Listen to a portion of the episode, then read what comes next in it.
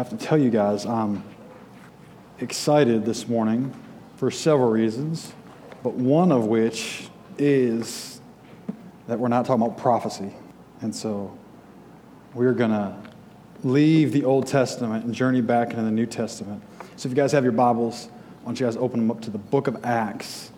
The book of Acts. And, um, it's going to take us a while. I mean, just want to forewarn everybody. Uh, there's 28 chapters in the book of Acts. And so you know, there's, there's a pretty strong possibility that this, this time next year we'll still be in the book of Acts. That's a pretty strong scenario, especially if we take a, a, little bit of time away for Christmas and stuff here and there. And you know what?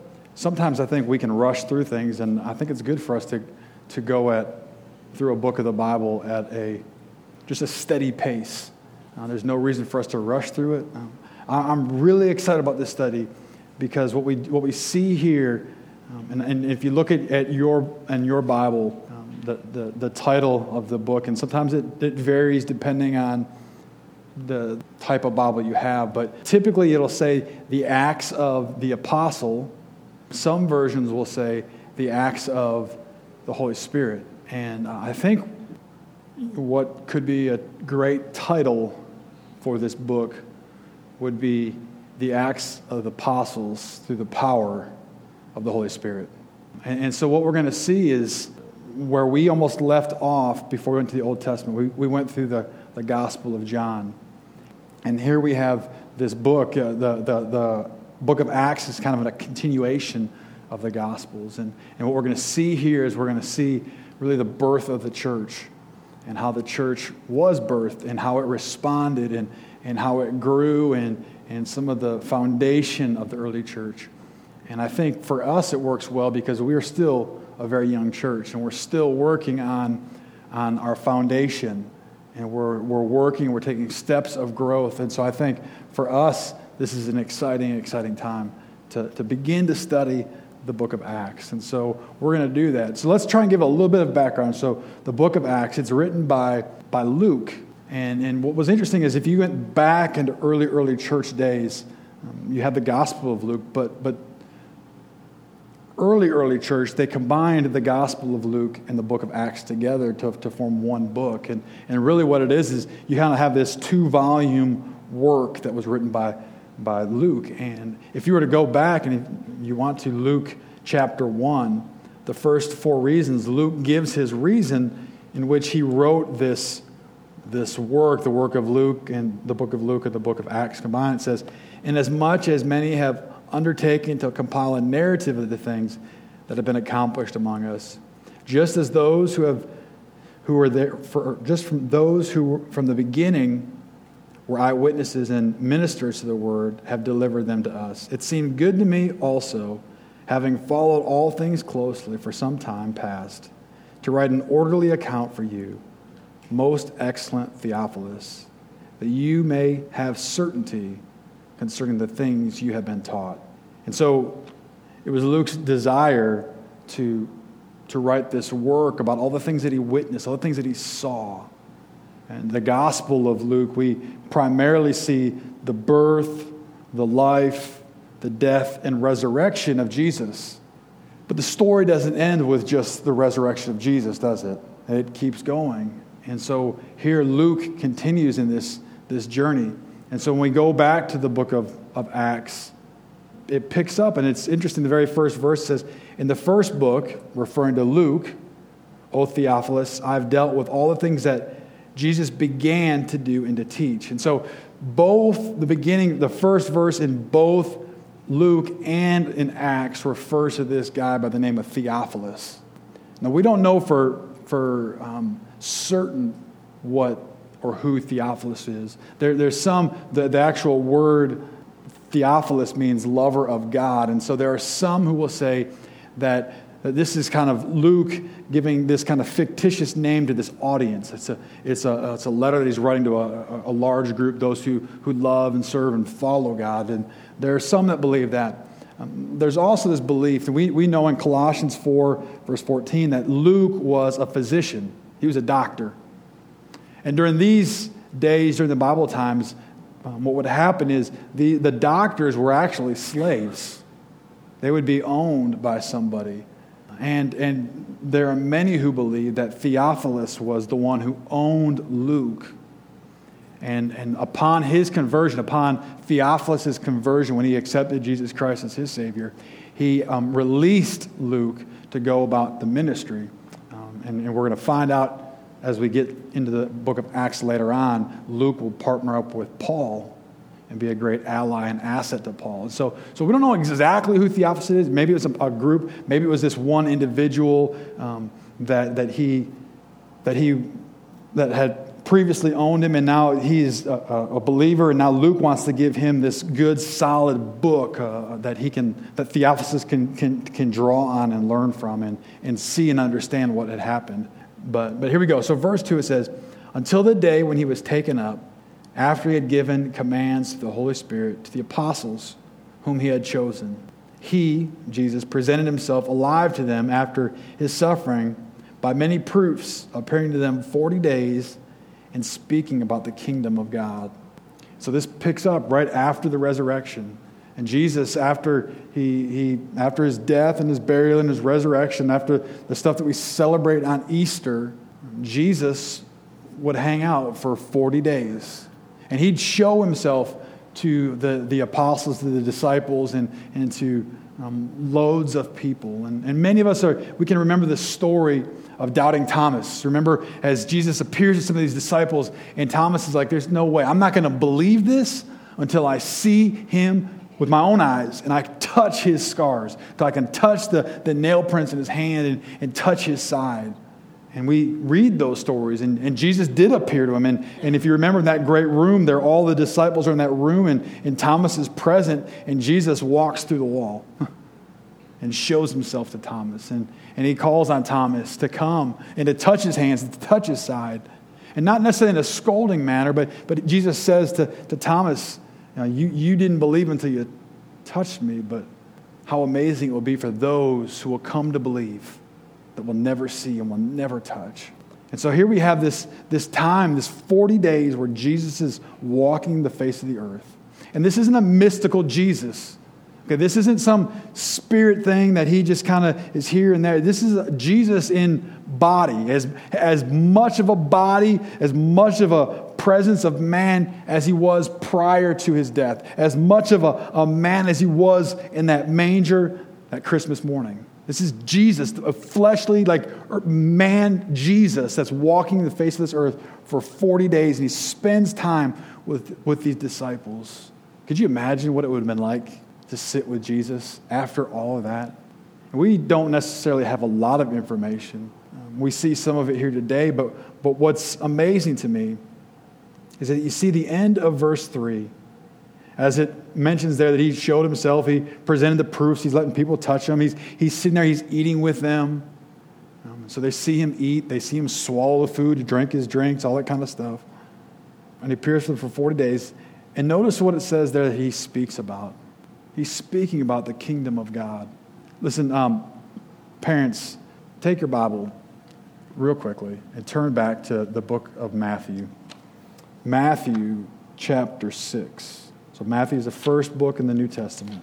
This wasn't necessarily planned, but um, I was looking at some stuff that was coming off the printer earlier this morning for the kids downstairs. And parents, I, I hope if you have children downstairs that, that you ask them questions and, and, and, and see what they're learning, what they're talking about. And uh, one of the things that they're, they're trying to really work on is memory verses, trying to teach the children to memorize Scripture. And this this week's memory verse is Matthew 6, verse 33. Okay, so Matthew 6, verse 33. And, and for many of us, this is a familiar verse. It says, But seek first the kingdom of God and his righteousness, and all these things will be added to you. What things? Well, if you, if you go back up a few verses before that, they're all anxious. And it says, verse 31 says, Therefore, do not be anxious, saying, What shall we eat, or what shall we drink, or what shall we wear? For the Gentiles seek after all these things, and your heavenly Father knows that you need them all. And so Jesus is saying there, listen, like you guys are concerned about these things. You're chasing after what you want to eat, what you want to drink, what you want to wear, what you want to do, all these things. And Jesus says, listen, Heavenly Father is aware of it. Like God knows that you have needs. He's not so far removed that, that He doesn't understand what's going on in your life. He knows these things. And so, but what Jesus says is, but, but rather than worry about those things, rather than worrying about what you're going to eat for dinner tonight, rather than worrying about what clothes you'll wear tomorrow to work or to school, focus on the kingdom of God. And when we do that, as we focus, as we pour our time, our, our, our, energy, our attention towards the kingdom of God, what Jesus says is listen, as you do those things, then God provides. He provides your needs. And what's amazing in this that scenario is not only does God provide our needs, but as our desires begin to align with Him, then we see God beginning to not just give us our needs, but also our desires. As, as we focus on the kingdom of God, it begins to take away this, this inner battle between ourselves, this desire to do to be and, and, and, live a good godly life, and yet this other desire to, to walk in the way of the world.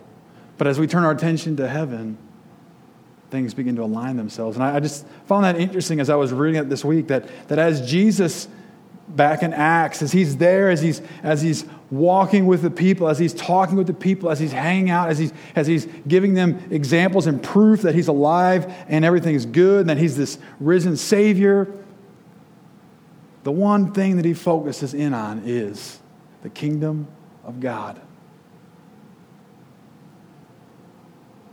Verse 4 says, And while staying with them, he ordered them not to depart from Jerusalem, but to wait for the promise of the Father, which he said,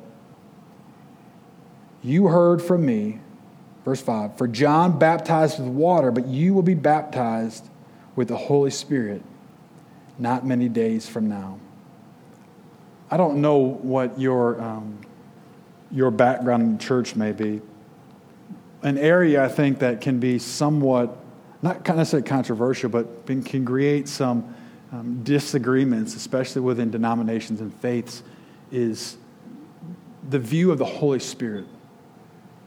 Some um, have no problem talking about God the Father and definitely don't have a problem talking about Jesus, the Son. But when we get to the Holy Spirit, um, it creates this little sense of unease.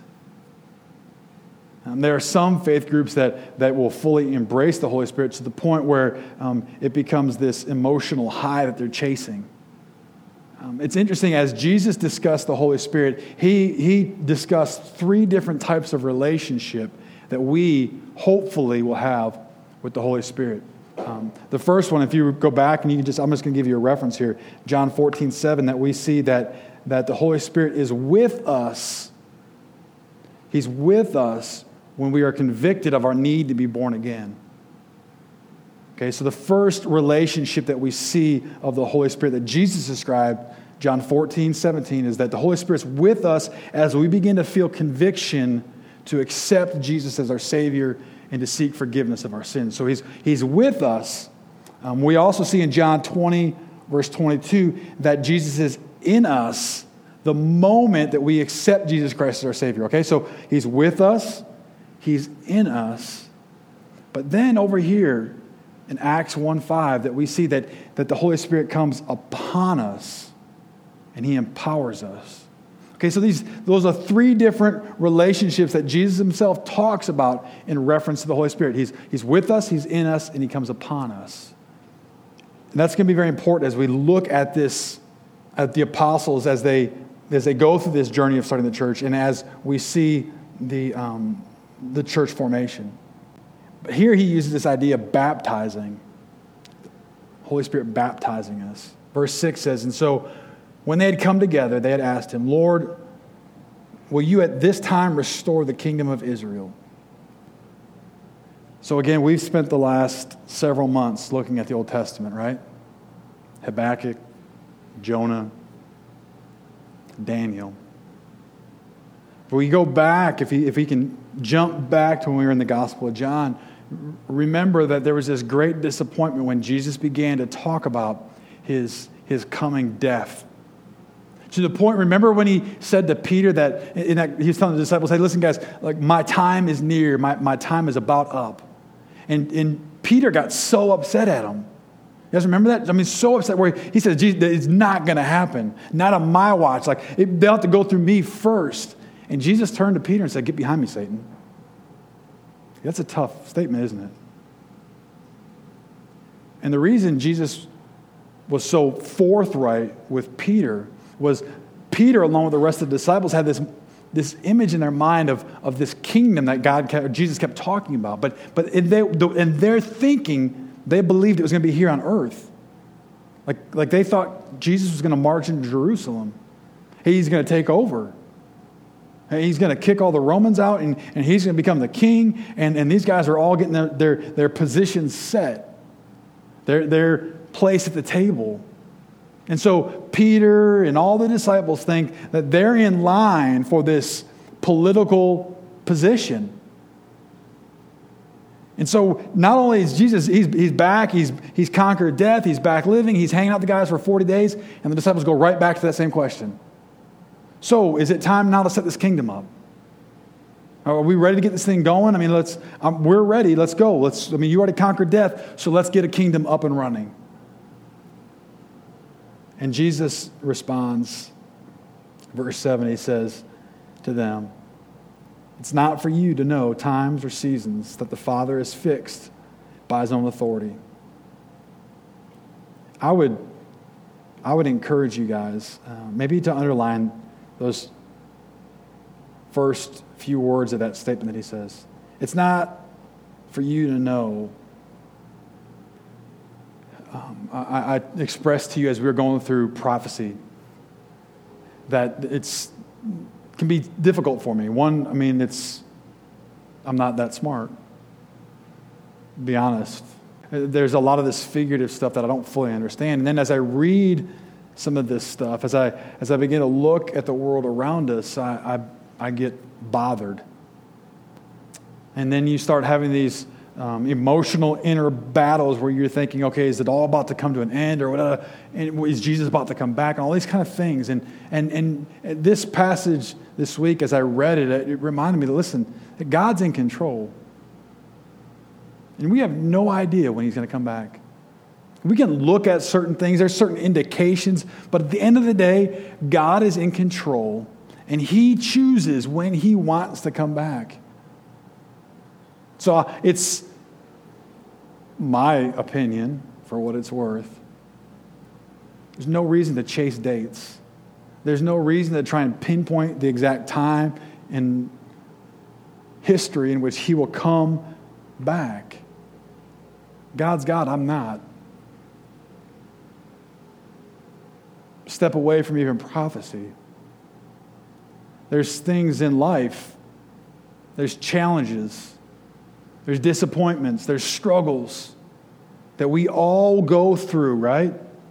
And, and sometimes we understand why we're going through it, but oftentimes it just kind of appears out of the blue. We struggle with that. We don't understand why. And if you're like me, there are times that you can kind of retreat and you start throwing a little temper tantrum, a pity party, a woe is me. I think here Jesus is reminding us that, listen, we don't have to know all the answers. We, we don't need to know all the reasons. That's why faith becomes so important. Would it really be faith if we had all the answers and we knew everything that was about to happen, everything that did happen, and everything that will happen? No. I think it's God reminding us that He's sovereign, that He's in control, as much as I say I wish I could tell the future, the reality is this if I knew the future, it would probably freak me out. You know? I mean, if, if, I, if I could look in the future and say, okay, I know this is how I'm going to die, this is when I'm going to die, this is when I'm going to die from, I don't think I'd want to know those answers. I don't think I'd want to know the future of my children. I don't think I want to know the future of all these things. I think it's God's sovereignty protecting us to live in the trust in Him. And so, we get back to our Holy Spirit. Verse 8 says, But you will receive power when the Holy Spirit has come upon you. And you will be my witnesses in Jerusalem and in all Judea and Samaria and the end of the earth. This passage, that verse there, Acts 1 8, again, I would encourage you to underline that. that. That is the continuation of the Great Commission that we studied the first four weeks of Redemption Hill Church. It's the continuation. It's, Jesus is saying, all right, earlier we, we learned it. He said, listen, guys, don't leave.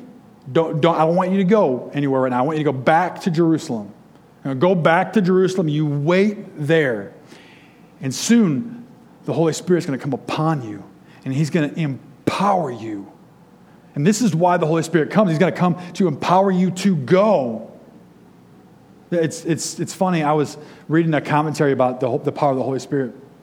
And the commentator said that um, he was using the example of a locomotive, a train. And he, he said, listen, the, the steam is not used just for the sole purpose to provide power to make the whistle blow. The steam is provided to give power to the engine to make the train move. And that's exactly what the Holy Spirit does in our lives. Like the Holy Spirit wasn't just given to us to provide us these um, Holy Ghost goosebumps, these times where we can get this like emotional high, where we can just get all filled with the Holy Spirit and just feel really good. And the next morning we wake up empty. No, the Holy Spirit was, was to come into us, to, to, to come upon us, and to give us the power to move, to go, to fulfill the Great Commission, to fulfill Acts 1 8. And so once it does, once it comes upon those disciples, he's saying, listen, from there, you guys are going to go and you're going you're to go into all Jerusalem. And then after Jerusalem, you're going to go to, to Judea and Samaria, this, this, this spot just outside Jerusalem. And then after that, you're going to go to the ends of the world, the ends of the earth. That's what's going to happen. It also just happens to be a breakdown of this book of Acts that we see that the apostles, Acts 1 through 7, are in Jerusalem. After that, verse, um, chapters 8 through 12, you see them move from Jerusalem into Judea and Samaria. And then finally, Acts 13 through 28, you see them going to the ends of the earth. You see them moving. This power of the Holy Spirit. It's one of those things that wasn't fully present when we read the Gospels, as we were reading the Gospel of John.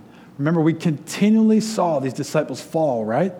I mean, remember, even after Jesus is arrested, remember Peter? I mean, as soon as they're in the Garden of Gethsemane, as soon as they're, he's arrested, they all flee, they all run. I mean, one of the disciples is, is so scared that his, his garment gets caught on something and it gets pulled off and he's running naked. And Peter, he's, he, he runs, he, but, and he kind of follows to see what's going on. But even in that, we see this, this time in which he denies Christ three times. And so, all of the Gospels, we continually see these disciples fall, don't we? And they're, they're everything but strong. They, they appear to be very frail, in which, and, and you're, you're thinking as you're reading about these disciples, you're like, why in the world would God, would Jesus choose these 12 men? They're always running, they're always fleeing, they're always failing, they're always questioning. Why? But as we'll see in another week or two, as the Holy Spirit comes upon them, there's this dramatic change. A dramatic change.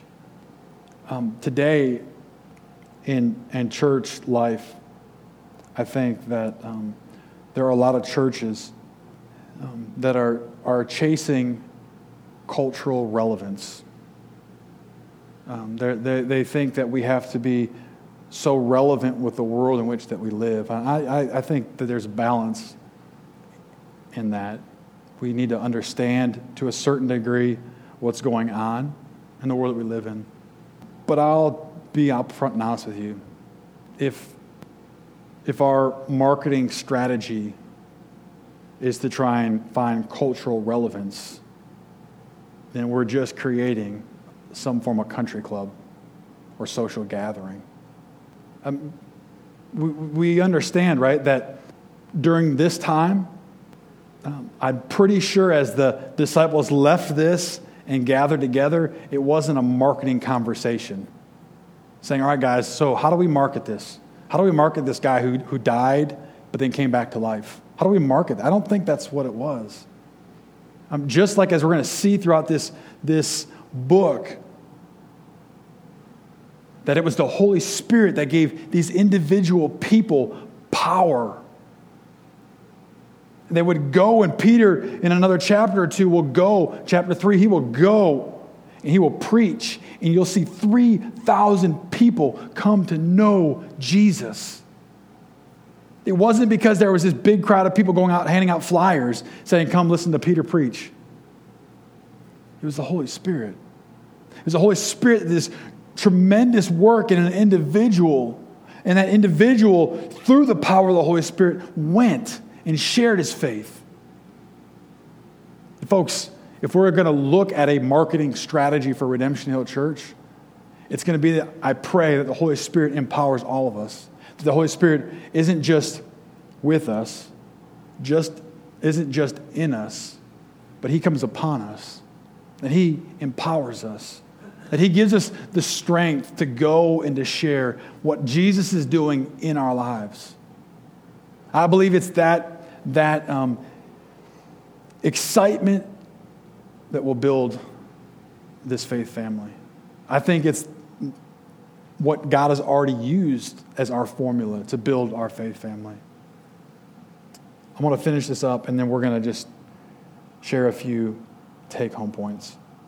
And so, after Jesus delivers this great commission, if you will, verse 9 says, And when he had said these things, as they were looking on, he was lifted up, and a cloud took him out of their sight.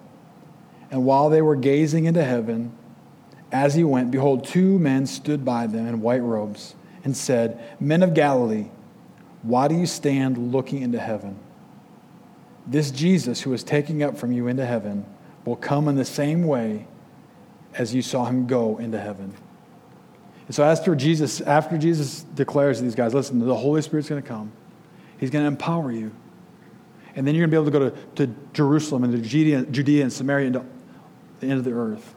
And as he finishes saying that, this, this cloud catches him up and Jesus ascends into heaven. And again, folks, remember, this is Jesus in his earthly body.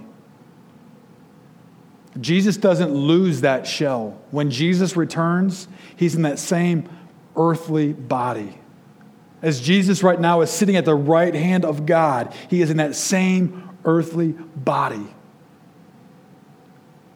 Jesus is ascending into heaven, and the disciples obviously are all looking up, as we all probably would be.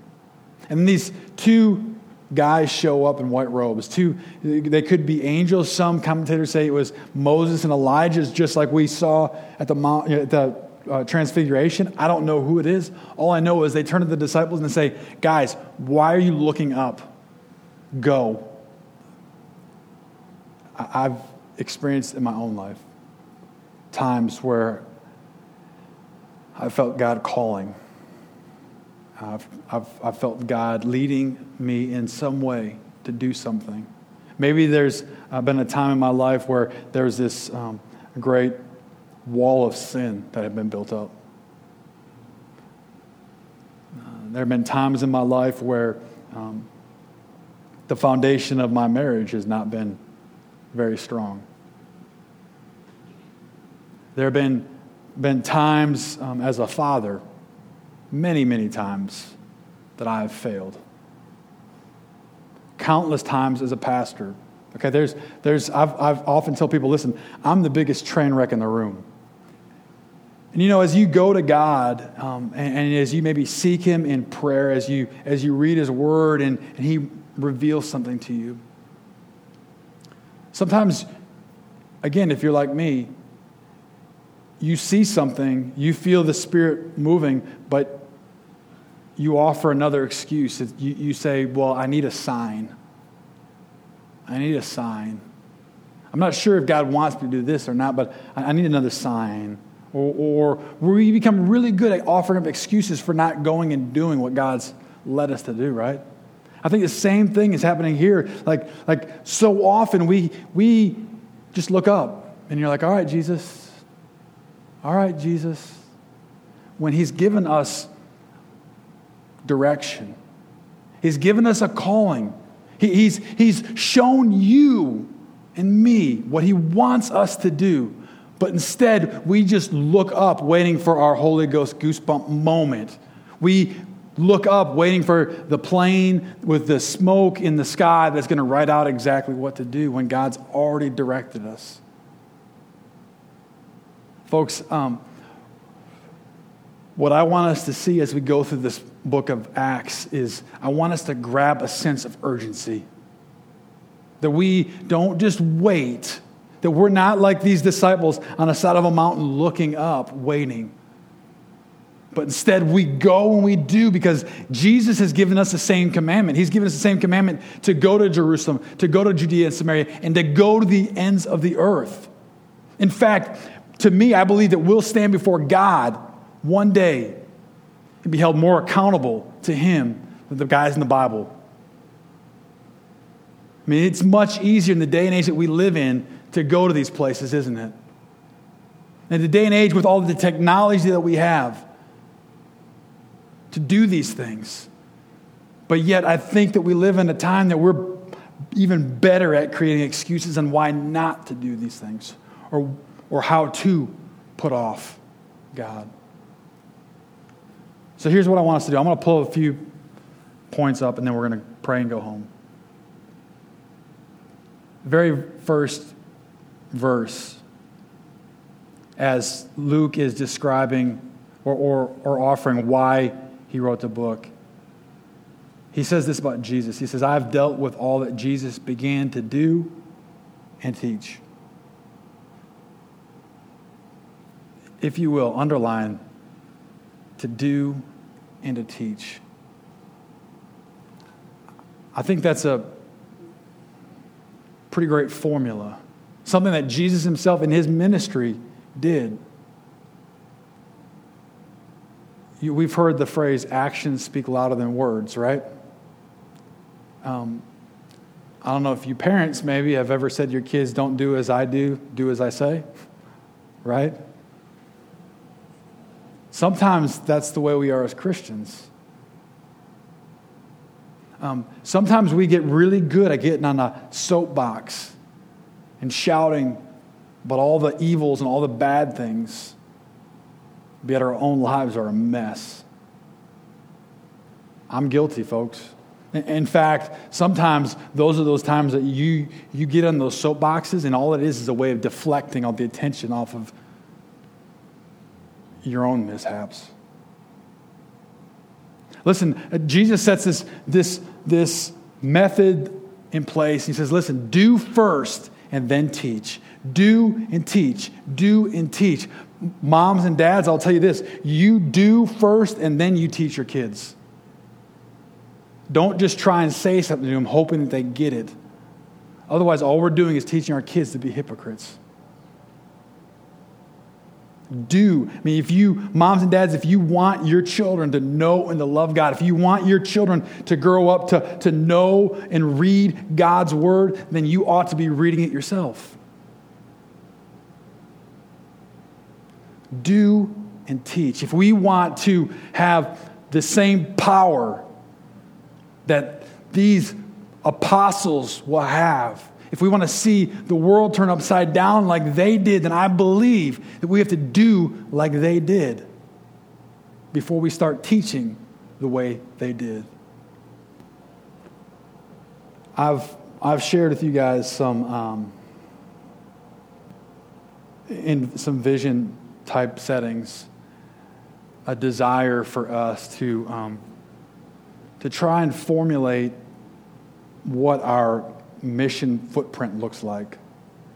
I think that we've done a good job at um, ironing out what worship looks like. We're far from perfect, we have hiccups. But I think as a whole, we, we understand what Sunday morning worship looks like. We understand what what Wednesday night Bible study looks like. And those are good things, those are important things, they're critical things. But that's not the only thing that should construct a church. In, in fact, I think as we read the book of Acts, even here in this first chapter, we see that a Christian church ought to be a missional church. It ought to be going and doing and serving. And so um, I've been praying, but what does that look like? I, we have a, a youth leadership team. Um, we call the crew. There's four of our teenagers um, high school teenagers. And I, I met with them at the beginning of the summer, and I said, the guys, listen, as a youth group, as a church, like I want us to figure out what does missions look like for our church? How do we do this? I don't want us to just say things, but we need to have, we need to have actions that back up what we're saying. If, if we're saying that we need to love our community, then we need to be able to demonstrate that we're loving our community. If we say that we need to, to, to share the gospel around the world, then we need to be doing things beyond just me standing up here and saying something. We need to do like Jesus said at the very beginning. We need to do and teach. And so, what does it look like? And so, um, it sounds kind of crazy to say this, but I'm going to start talking about Christmas. Um, we're going to do this thing. We're going to call it our, our Acts 1 8 Christmas project. Okay, so Acts 1 8 tells us that we're supposed to go to Jerusalem, Judea, Samaria, and innermost parts of the earth, right? So, local, a little bit further, international. What, what, so I'm saying this now because we're going to start our Christmas project beginning next week, and we're going to carry it through the Christmas season. All right? Um, so the first thing, we're, we're going to adopt, if you will, three, three ministries. Um, three things that I believe that God can use as we begin to, to take some footprints in the realm of missions. The, the first one is this Operation Christmas Child, I think it is, right? Yeah. Um, some of you guys are probably familiar with it. It's, a, it's not a, a, new organization. Franklin Graham, through Samaritan's Purse, does this. And, and what it is, is they, they, you fill a shoebox with uh, different things. Um, you can go on, you can Google it, and there's all sorts of videos. We'll, over the next few weeks and months, we'll show you some, some videos. I watched this one video last week, or earlier this week, about this this guy that um, got pencils and toothpaste. Like stuff that I would have groaned about as a kid. And he talked about how amazing it was that he actually got toothpaste that had multiple colors and tasted good. And he said he got a box of pencils. For him, he was given, I think it was like one pencil a school year.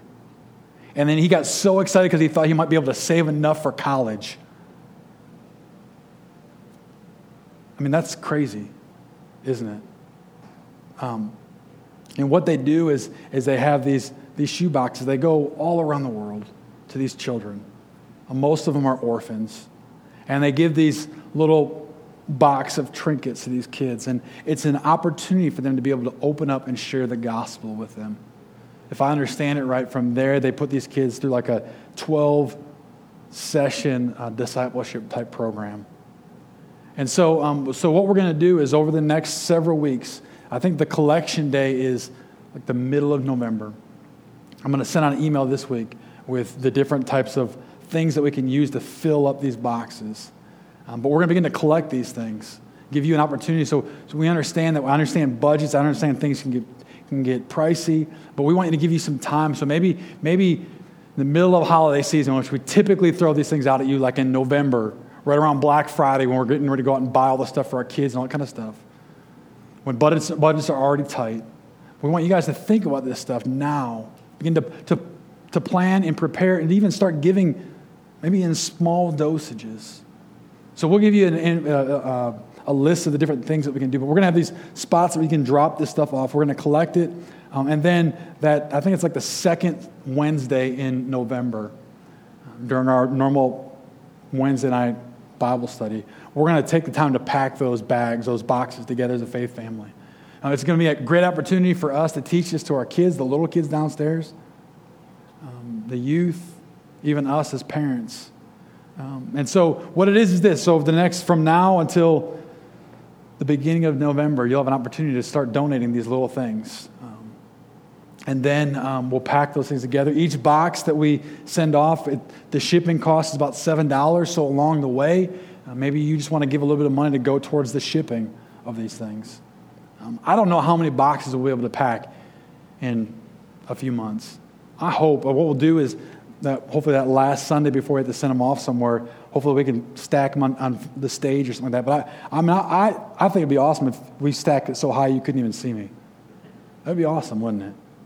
Uh, to send these things to these little kids that just that that are in a very tough situation. That's to a certain extent. That's kind of our Judea, our, our Samaria. Um, some of these could be sent down to, to South America, to Latin America. Some of it could be even in the United States in some destitute areas. It could be in Africa, it could be all over the world. So that's our first product that we're going to work towards um, Christmas, the, the Christmas shoebox deal. The next thing, this is, this is our Jerusalem. This is our, our backyard, our, our hometown. The youth, the crew team that I told you about, we went to um, a, women's preg- a women's pregnancy center.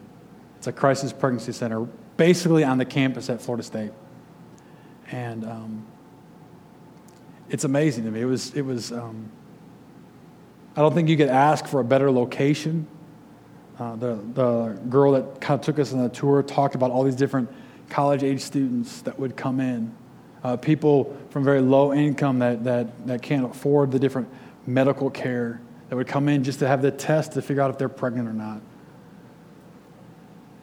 I, I, my mom worked for a crisis pregnancy center up in, in Michigan for 15, 17 years. And so uh, this is one of those ministries that's always kind of been near and dear to my heart. But, but I'll tell you this over the last several weeks, as we've seen these videos come out with Planned Parenthood, um, I think it's um, maybe offered uh, a renewed interest, um, a, a renewed desire to try and help make a difference. And so, what we're going to do, is similar to the shoebox deal, is, is over the next several weeks and months leading up to sometime probably between Thanksgiving and Christmas, we're going to collect diapers and wipes. Um, and we may add a few other things. I'm waiting for them to email some other lists. But, but again, sometime probably between um, Thanksgiving and, and Christmas, we're going to hold a shower for that crisis pregnancy center and, um, and we're going to give these gifts to them. It'd be an opportunity for us as a faith family to, to, um, to love uh, a group within our community. Um, it's a very, I don't know if you've ever been there, it's a very small facility, so I don't know if we'll all be able to go there. We may need to have them come here. But again, like I, I would think it would be amazing if we were able to take 100 boxes of diapers and 100 boxes of wipes and whatever else to this center where, where young girls are coming in and making a decision. Um, I, as we talked about this a few weeks ago, I want to be sensitive enough to know that um, that abortion is a difficult situation, and I don't know if there are any in this room even that have had or potentially will have. They, they say in the United States today that one in three women either have had or will have. It's a pretty high statistic. It's one of those things that I think scars and damages not for days, not for weeks, not for months, but for years. And for often, oftentimes there's, there's those times of regret. And so lovingly, we want to help make life change. We want to help even if it's by giving a diaper and some wipes to some young girl. That might just be enough for somebody to see the love of Jesus Christ, uh, to see God's love in a way that will transform their life forever, for eternity, and not just impact them, but impact their family. And so this is our, our Jerusalem project. Okay, this is our this is what we're gonna we're gonna work in our own community. This is hopefully going to be a springboard into something even greater with this organization and other organizations in our, our own time. And then the, the final one is the one that we did last year. This is our Ends of the Earth, um, the Timothy Initiative. If you guys remember this beginning of the summer, David Nelms came and spoke here, and he shared with us um, his great excitement for our church. In fact, he, he texted me like two weeks ago to check in. And he's just so excited for us as a, as a church. Um, last year, in a very short time in Christmas, we, we were able to raise $1,200. And that $1,200 was used, and, and, and during that time, they were able to, they had this matching program going on. So they were able to match dollar for dollar. And so our $1,200 really turned into $2,400. And for every $300, they're able to plant a church. Ours last year, if you remember, we specifically focused in on Nepal. Think about that. You guys remember all those earthquakes and things that happened in Nepal shortly after that? Think, think of, of the life change that our gifts last Christmas are making today. The eternal difference. And so we're going to, again, partner with this group and we're going to raise some funds. We're going to pull out those change buckets and, and you'll have opportunity to put some money in there. Um, the same thing holds true today. For every $300, they're, they're able to plant a church. And so my hope is, again, I'm not putting a figure to, to any of these things. We raised $1,200 last year in about a month and a half. My hope is that we can do better it's us going and doing, folks. It's us doing and then teaching. It's us beginning to figure out a missional imprint, imprint, footprint. It's us with children using the next few weeks, the few next few months, sharing with them what Christmas is all about. That it's not just about whatever new toys out there. It's not about dolls. It's not about all the the, the Christmas presents under a Christmas tree. It's about a Savior who sent his only Son to die on the cross for our sins. And that same Savior, before he ascended into heaven, before he left this earth until he returns one day, said to those disciples, those ones, those guys who would go and, and build the church through the Holy Spirit's power, and he said, Listen, guys, Go. Go, go, go. Go to Jerusalem. Go in your backyards. And go in your communities, your hometown. Go there. Spread the word there. And then from there, go outside the city limits. And then go way beyond. Go to the ends of the earth. And so, I, as a faith family, I want us this year to look at Christmas differently. That's why we're talking about it the last Sunday in August. That's why we're going to begin to collect things the first week in September over Christmas. That's why I want us to prayerfully consider what God may be leading you to do. And if God leads you, don't just stand looking up like the disciples did, but go and do. All right, let's pray. Lord, thank you for this day. I thank you for all the things you've done for us. God, I thank you for this book of Acts that we're um, about to begin to study.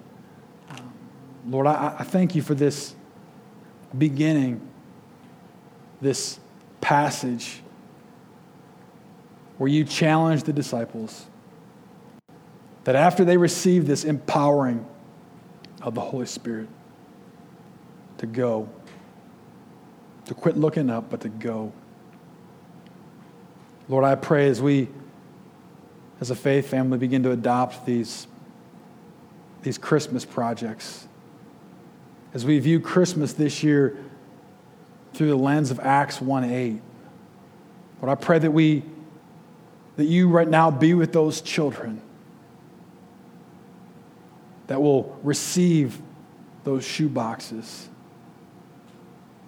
God, that you right now begin to work in their hearts, that you soften them, that you prepare them, that as these gifts come, that the ultimate gift is not the shoebox, but the Savior, you.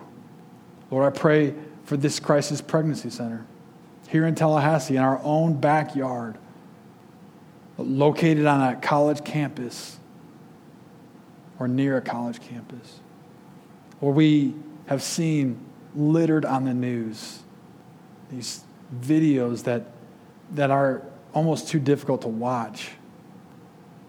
And Lord, I, I pray that you just you give us an opportunity to show your love.